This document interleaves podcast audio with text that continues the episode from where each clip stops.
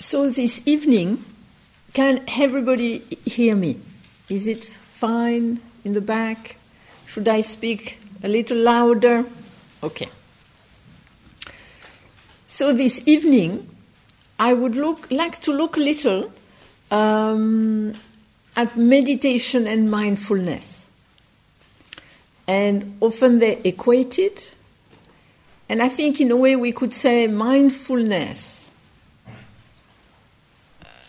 could be the effect of meditation, or I mean, we could look at it in different way. But to simplify, I look at it like that today. So first, I like to look at uh, mindfulness, awareness, and to look a little at what kind of awareness, what kind of mindfulness we are talking about. What is it we're trying to cultivate. Because, I mean, you could be very mindful, extremely mindful, killing somebody. And personally, I would not say this is a mindfulness we cultivate here. Because uh, nowadays, mindfulness is uh, taught to the soldier in America.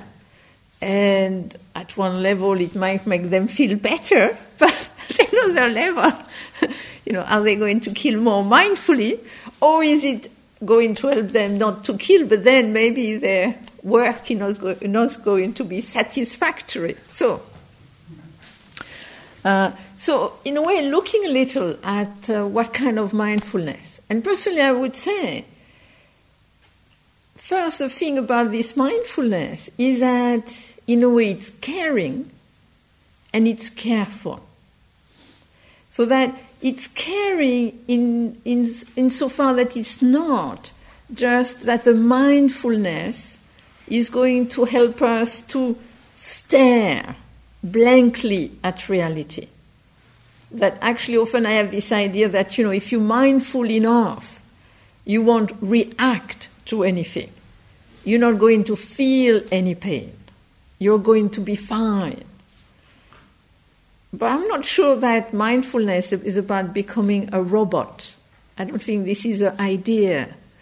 So I would say there is this element in mindfulness in a way of caring.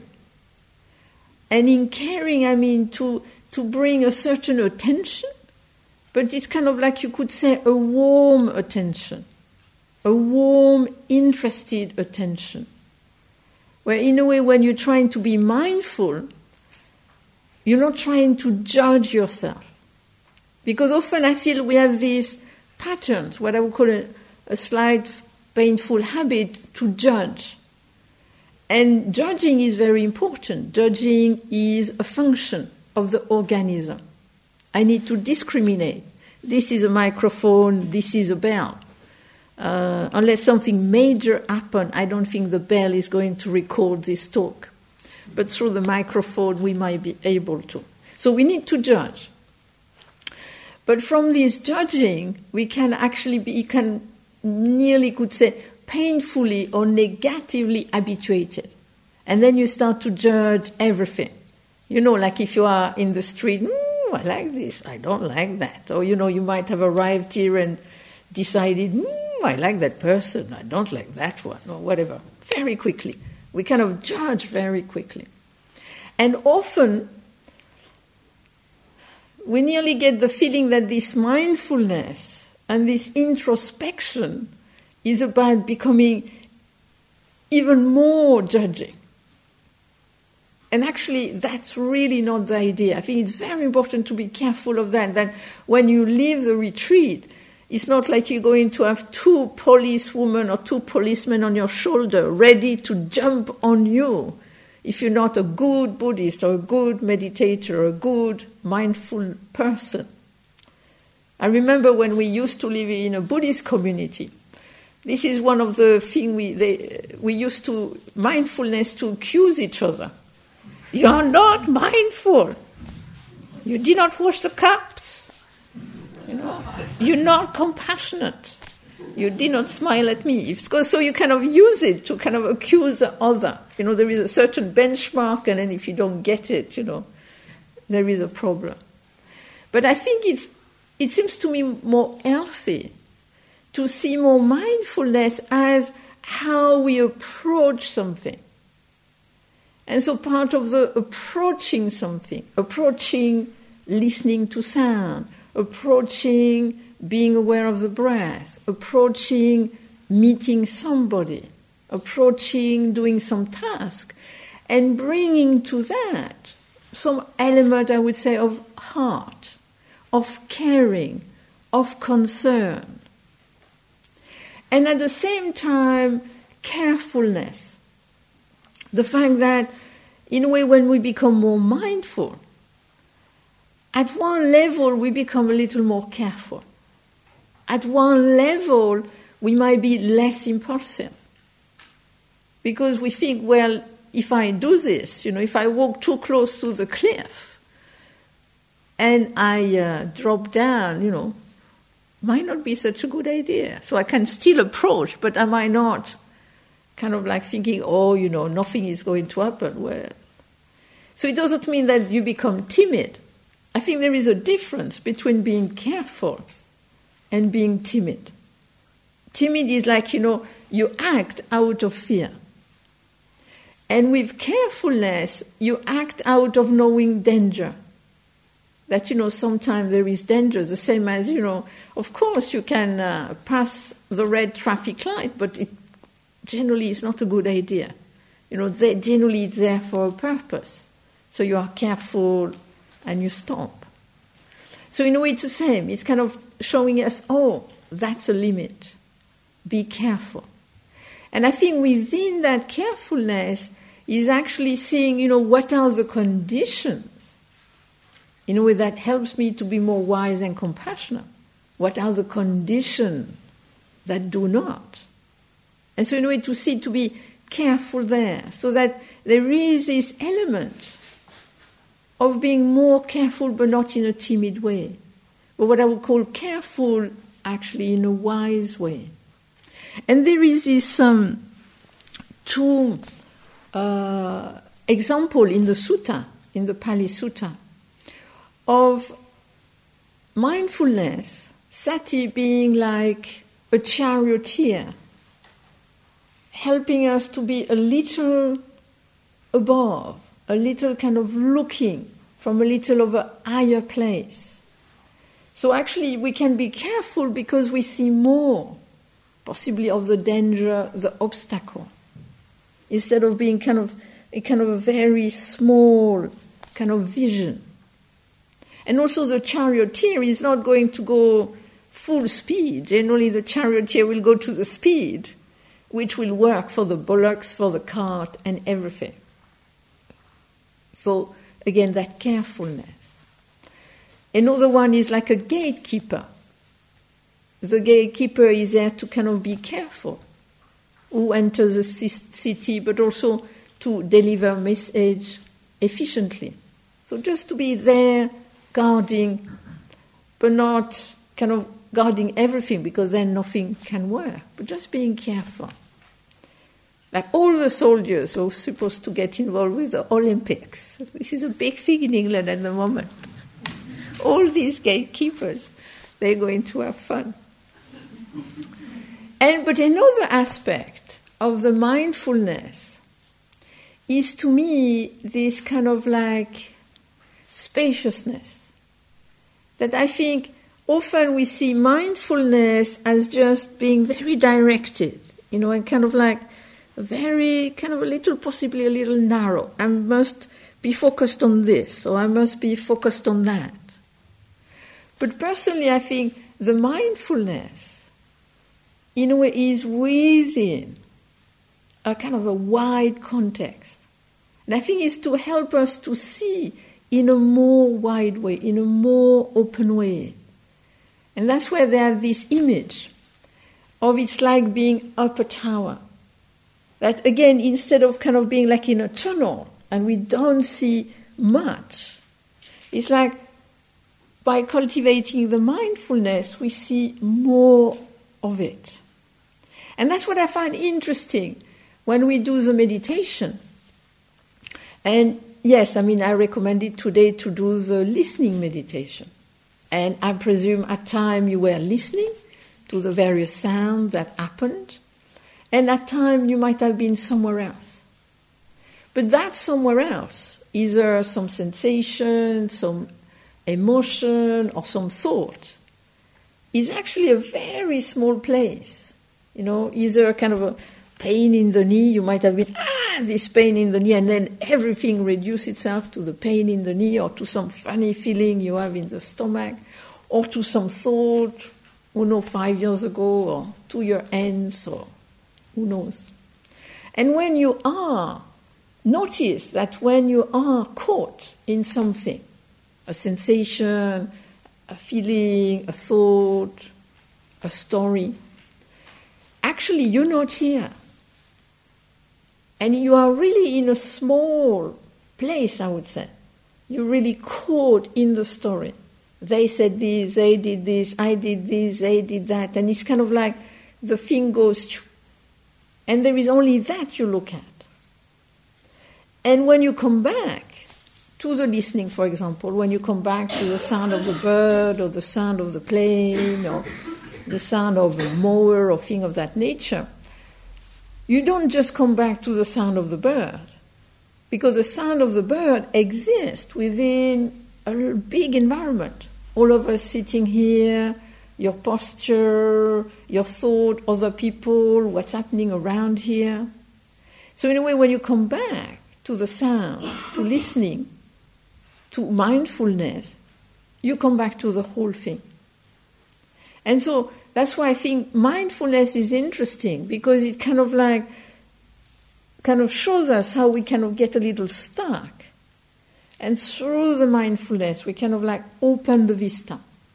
And I think that's why the example is that to be up a tower. So it's kind of like you climb from these small pieces, this story, that sensation, that memory, to, ah, what's happening right now? What's going on right now? And of course, the story, the sensation are part of right now. But if they're part of right now within a big context, there is much more possibility of movement. But if you are in this, it's always like this, it will never change, I'm stuck, they're stuck. Generally, it kind of gets more stuck than less. And I think that's why with the mindfulness, there is also to see when I am mindful, does it seem to bring this kind of slight feeling effect of uh, spaciousness? Or do I feel I go into this kind of like tunnel vision? So, so that to me is kind of like a sign of this caring, careful, spacious mindfulness. And there is another, another two examples which are interesting. And this is of the doctor. That like mind, uh, the mindfulness is a bit akin to like a doctor is uh, confronted by a wound and he tried to find out what is a wound. That's what happened to me uh, recently. Recently, I, we came back from uh, teaching somewhere and our cat looked a bit funny, looked really a bit funny, not very friendly, you know, less enthusiastic than generally. And I thought, mm, who knows? And after three days, I thought something is wrong with that cat. So I told all the cat, and I felt there was something, you know, there was something funny, something. So I take the cat, and I just what I feel is just this little kind of kind of something funny, a little big something funny. And I take her to the vet and I leave it with her. She give her something to sleep.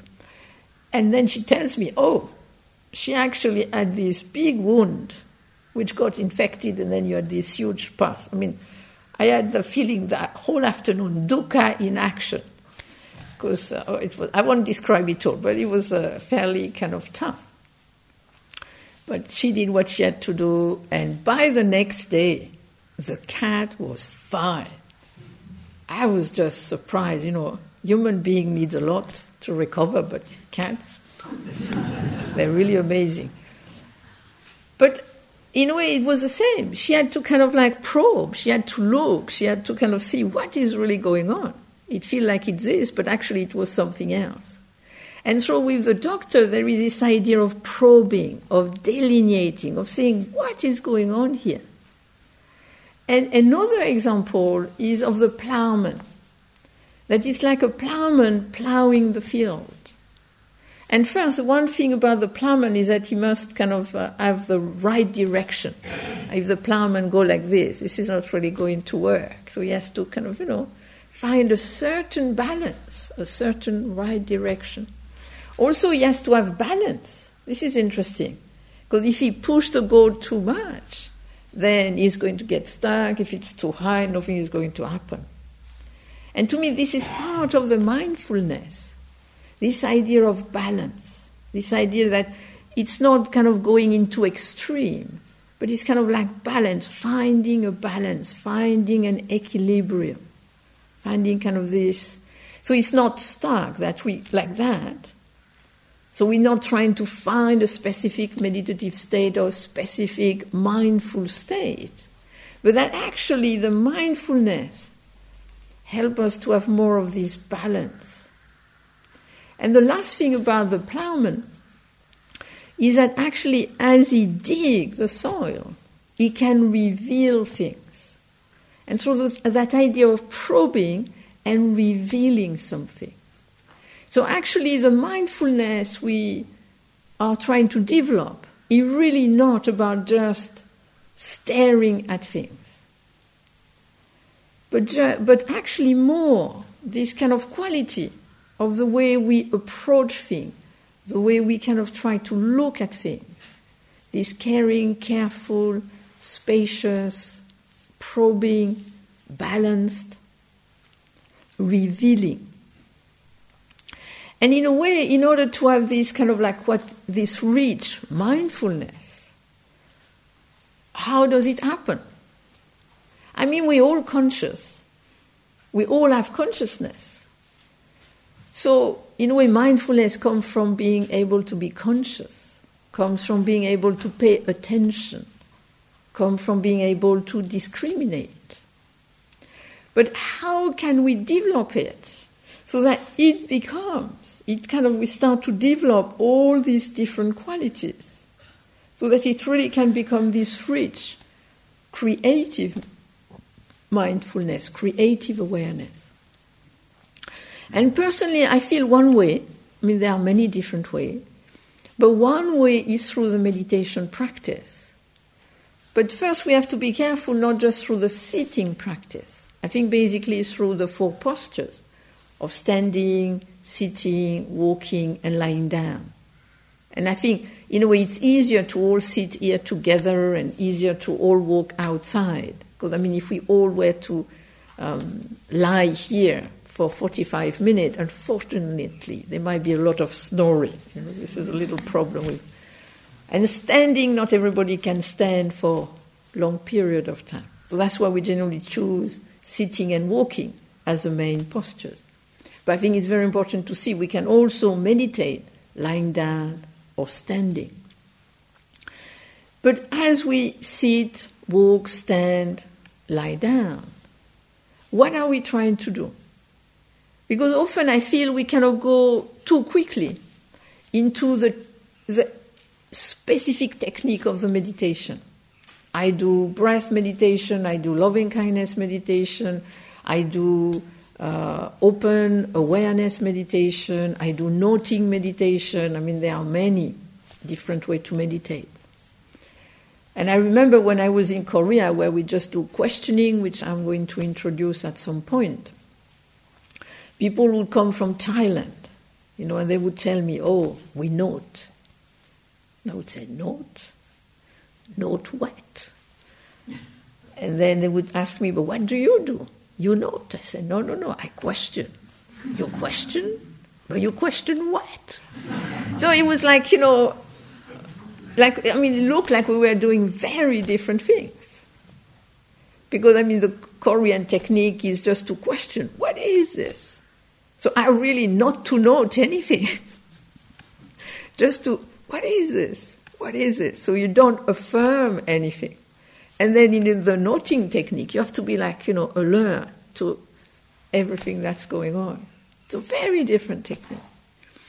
And so, in a way, if we go too quickly, I would say, to the technique, then we forget, in a way, what I would call the origin, the basis. What, what do we do when we meditate? Before the specific technique we're told to do. What we do is generally we try to cultivate together samatha and vipassana, concentration and inquiry. But then we have to be careful because samatha can mean concentration, but samatha can also mean calm. Vipassana can mean looking deeply, but vipassana can mean also insight. And so when you do insight meditation, then you generally expect to have insight. So, you know, sit there, you know, where is this insight? You know, this is insight meditation. And maybe it would be better to call it looking deeply meditation, experiential inquiry meditation. And so, personally, I feel that we can develop mindfulness from many different ways. But in terms of the meditation, we develop it through cultivating together the concentration and the inquiry. Because both actually are helping us to cultivate what I talked about before. I would say concentration helps us to develop the spaciousness. And looking deeply helps us to develop the probing quality. And together, they complement each other. And then we can really cultivate, practice, develop, manifest what I would call sati, mindfulness, creative awareness. So let's look how we can do that.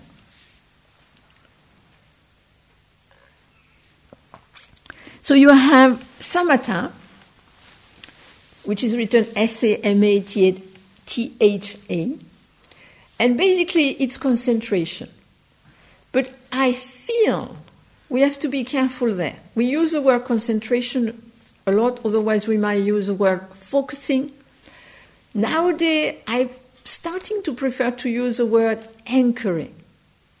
Because it seems to me, as soon as we say concentrate, it's nearly immediate tense. And sometimes, as you sit in meditation, you might find yourself actually physically tensing so that you concentrate better. And notice, sometimes you might find your jaw kind of like, you know, if my jaw are tight, I'll meditate better. I mean, you don't think that, but it seems that the body, we, we do it bodily. And so sometimes I find myself like, mm, and then I have to relax. And so, in a way, to see that with concentration, generally we have this idea we must gather, narrow, and go for it. And generally, there is this tension we bring to concentration. But personally, I feel when we do this concentration, it's better to think more of anchoring. We're anchoring in the breath. We don't try to grasp the breath. We don't try to catch the breath, or we don't try to narrow and catch the sound. But we think of it more as anchoring, as using it as a point of reference. The breath is not better than the sound, or the body, or whatever else will bring during the week. But it's just a way to anchor into the experience. And generally, if it's something which is experiential, then it keeps us in the experience instead of going a little possibly into metaphysics. So we can anchor in the breath, anchor in the sound. But we can see through the week that actually anchoring in the breath is a little different from anchoring in the sound. And I think that's why these different tools of awareness can, in a way, cultivate different aspects of this mindfulness. With the breath, I think it's more, there will be this calm, this stability, which generally come with anchoring in the breath. Unless you are asthmatic, and then it's better to do something else. Or with the sound, if you anchor in the sound, it's very different. The breath, it's more kind of a, a little more narrow, a little more in the body in a certain way. The sound, generally, you open to the sound of the world. So then the, the anchoring will be more open, will be more spacious. With the breath, it might be more stable. Sometimes people think, hey, too much, the, the sound, I can't do it, too confusing. And then sometimes people say, ah, the breath, I can't do it, too tensing. So it's also finding what works for one, what is more adapted, what suits better. But I think they just have a little different effect. But the concentration, so this anchoring in the thing, why? Just very much like an anchor of a boat. The anchor of the boat is not going to keep the boat totally still. Then you have to attach it with rope to the quay. But if you anchor the boat in the sea, it's so that it doesn't go too far from where you want to be. So you just go around a little, but you're still around the same place. You don't go too far away. You're about the same place. And it's the same. When we sit in meditation, it's not that we're trying to just be with the breath or just be with the sound.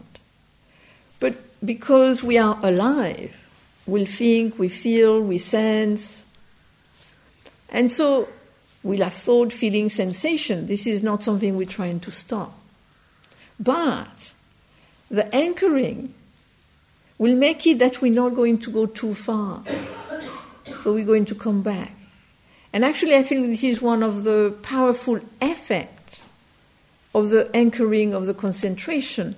It's just that act, mental act, being act of coming back.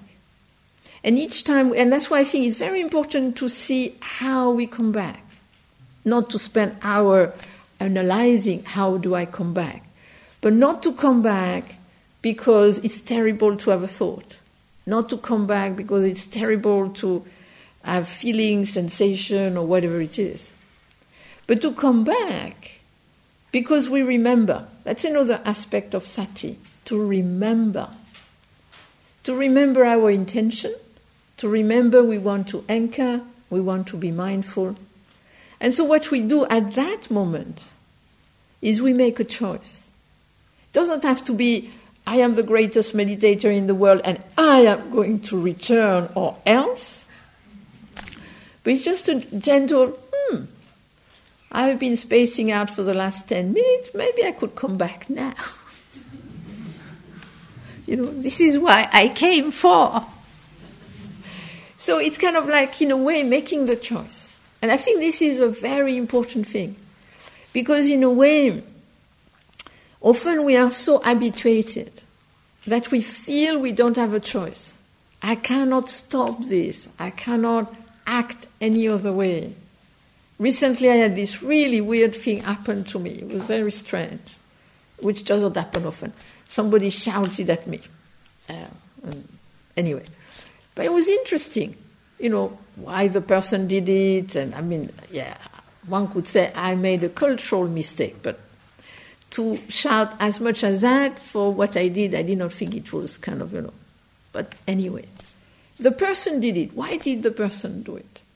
Very likely because at that moment they could not not do it, because they must have ruminated over it for a bit. So I apologize and we let it go at that. But to me, this is interesting this thing to, you don't intend to do something, and suddenly you do it. You know, it's like you seems to have no choice in doing it even if it may not be such a good idea for you or such a good idea for the other person, it's kind of like, I can't stop to do this. And to me, this is very interesting this coming back to the anchor, this, in a way, making this gentle choice. Right now, I am going to come back. Not as fighting something, but in a way, as preferring to do something else. And that, I think, gives us more space. And to me, this is where the spaciousness comes from. Because often we are kind of like caught in the habituation and lost in it. And in a way, with the mindfulness, is okay, I'm thinking this, but very likely you've thought it before. Very likely you thought it, you know, a hundred times before.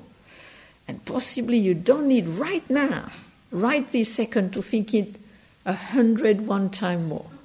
I mean, you might in 10 minutes, but right now, possibly not. And so you come back.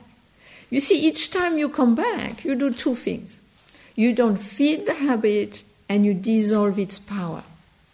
And then it can come back to its function of imagining, of judging, of whatever, reflecting, whatever.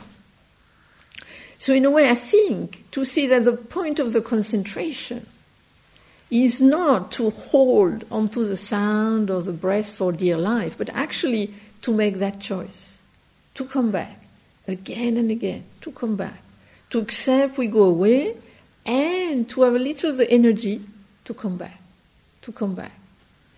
And then the more we come back, then the less power the habits have, and then the more space there will be. Because you see, the more we think about something, the more occupied we get, and then generally it proliferates. When if you bring it back to its function, then when you need to think, you do it. If when you don't need to, you don't. So in a way, that's I think what the concentration is there for, to actually so that it brings more calm, but specifically it brings more spaciousness.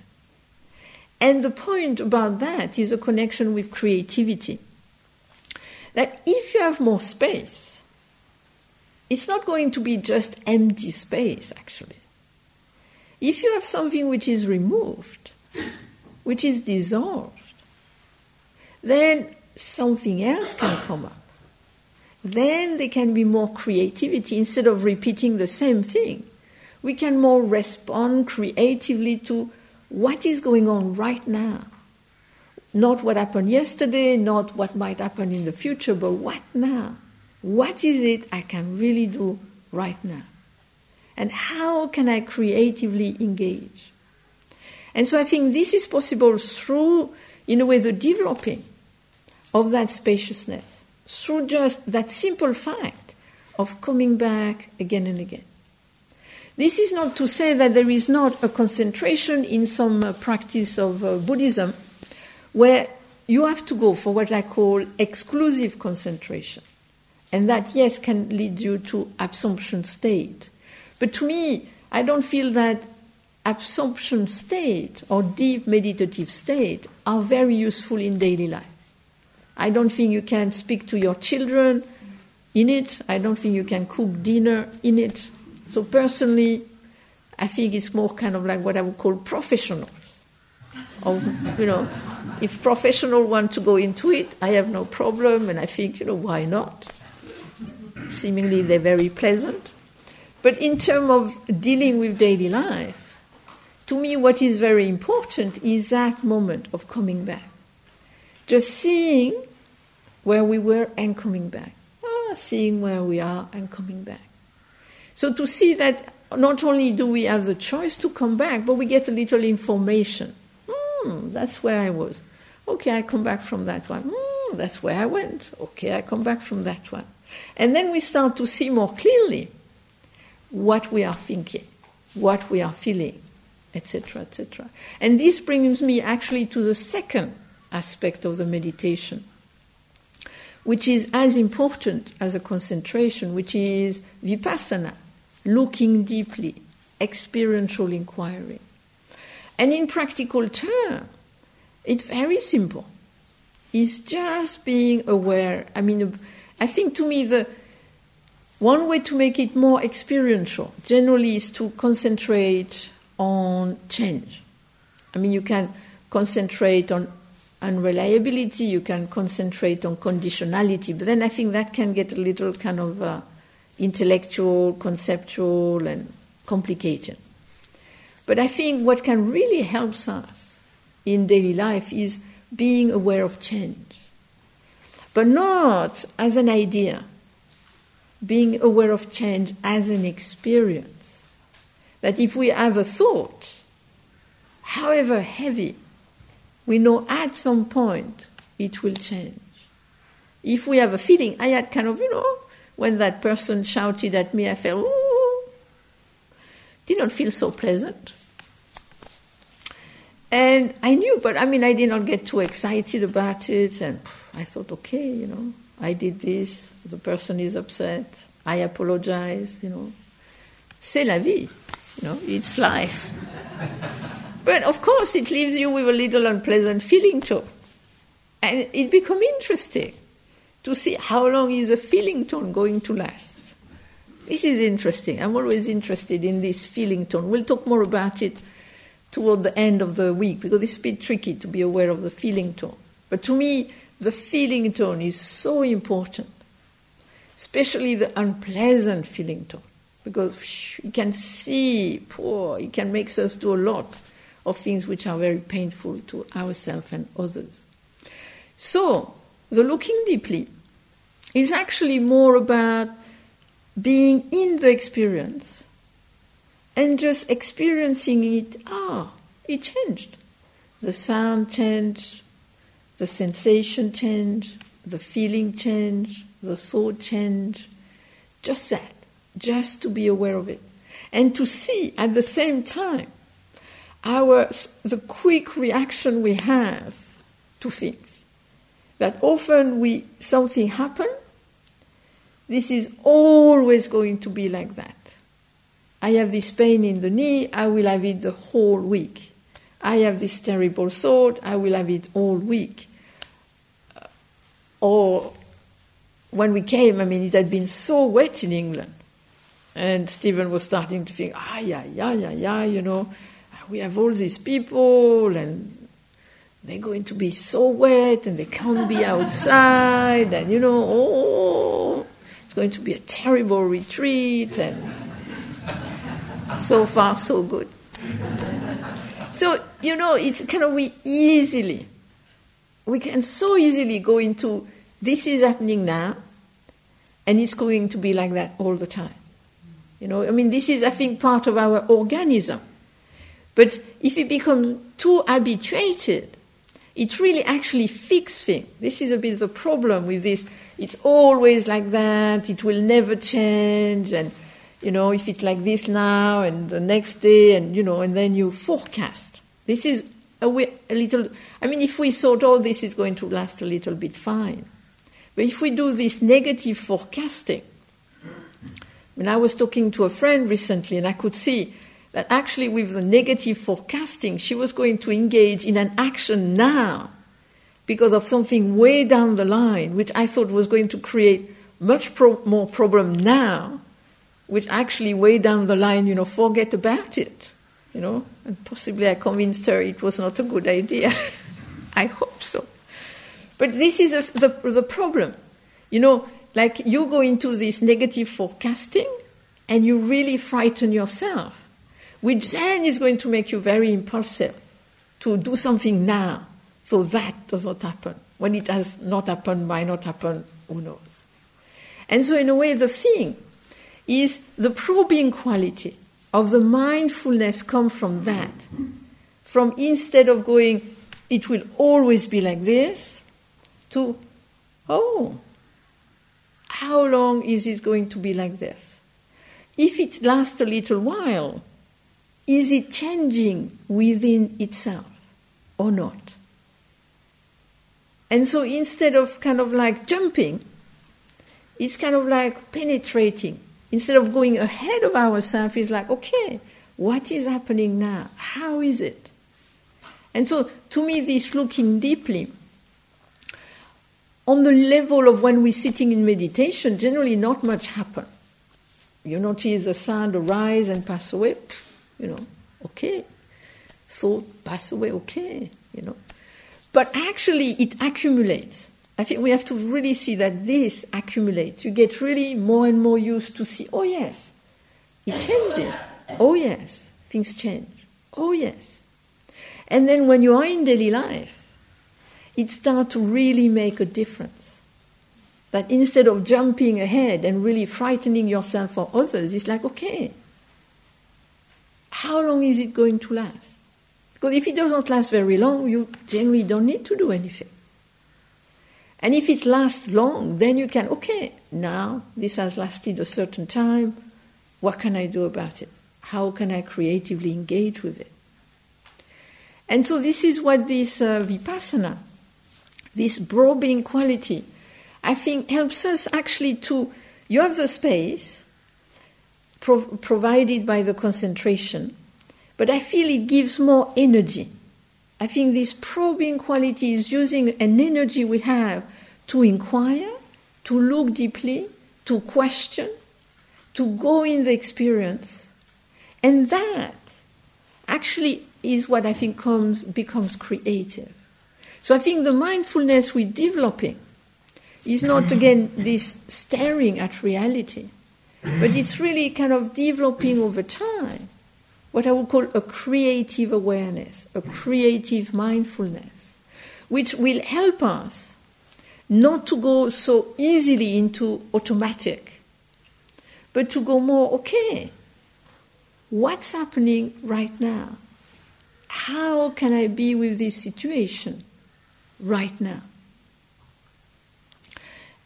And so, and the idea in a way is that when you do this meditation retreat, I feel you are actually developing the muscle of this creative awareness. It's kind of like you are like mindfulness gym, you could say.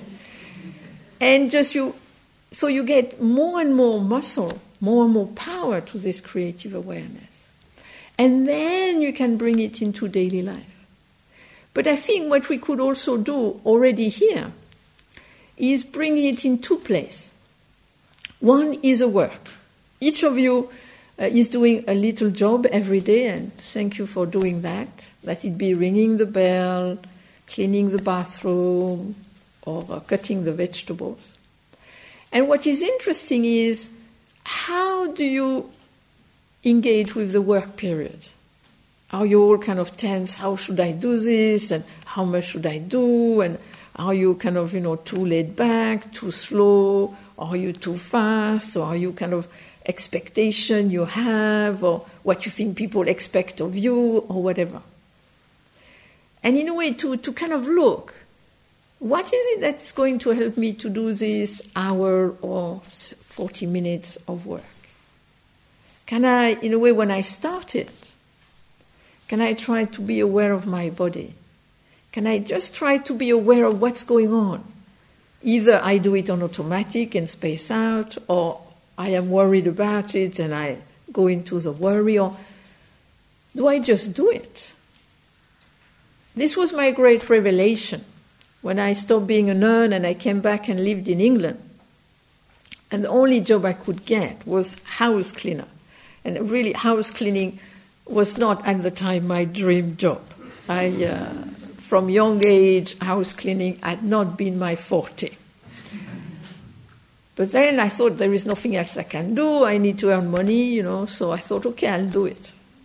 And actually, what made a big difference was actually all the practice I did and all the mindfulness I did. Because once I went to uh, the idea I had about how good or bad I was at this, and I decided to just do it. Then I was just aware of doing it. And then the mindfulness was really good to be aware of my body as I do did it, and just you know to be present to the doing of it. And actually, I was very happy doing my house cleaning, more happy than I thought I would be. It was very interesting, just the fact that of just being aware of it. So not being in the idea of it, or the idea other people might have of it, or whatever, can get complicated.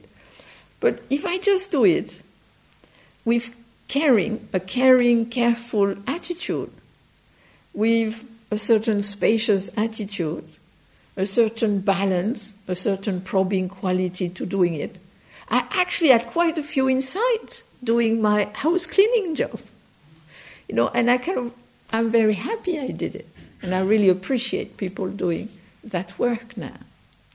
And another thing you can look at is in terms that we are in a beautiful place, and so far so good. The weather is fine. And to see, you go walking in nature, which I really encourage you to do. That's why we give you like free time, uh, so that you can either rest if you need to rest, or you can go for a walk without getting lost, of course. And when you walk, what do you do? This is interesting. You know, we go for a walk in nature. It's beautiful. And what do we think? About our mortgages, or about work, or about family, or about holiday. And we really often not here. When actually, you know, you might live in a town, and this is the first time in a long time you're really in nature. And it's interesting that moment where I am, you know, going along, yes, yes, you know, then you're totally somewhere else, and then you come back. Okay, I am here. You come back to yourself and everything around you. And at that moment, it's magic, often, because everything kind of seems to shimmer. The blue is bluer, the white is whiter. And you feel mindfulness, it's magic. It's not magic, it's just full attention. If you bring a caring, careful, spacious, probing attention, then you're more here. Then you see more what is around you. Instead of being preoccupied, fearful, or anxious, or dreaming about this. I'm not saying you should not be fearful, anxious, or dreaming about this or that, but we do it so much of the time. we could enjoy being here in a way. And trying to see that, not judging it again, but trying to see the contrast. How does it feel when we are somewhere else? How does it feel when we aware with that kind of caring, careful, probing, spacious mindfulness? And so it, it, we cannot, I think it's very important to see we cannot be all the time I'm not talking about being 100% in this kind of mindfulness. But what is interesting is to see the degree that we can be in it. Sometimes a little more, sometimes a little less, sometimes none at all. And to see that actually it can shift, and it can shift so quickly. That I think that's something you could possibly explore during the week while you're here. And that's what I wanted to say today. We have just a few minutes for uh, if you have any questions or comments.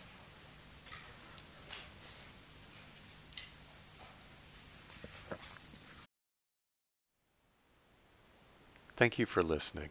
To learn how you can support the teachers and Dharma Seed, please visit dharmaseed.org slash donate.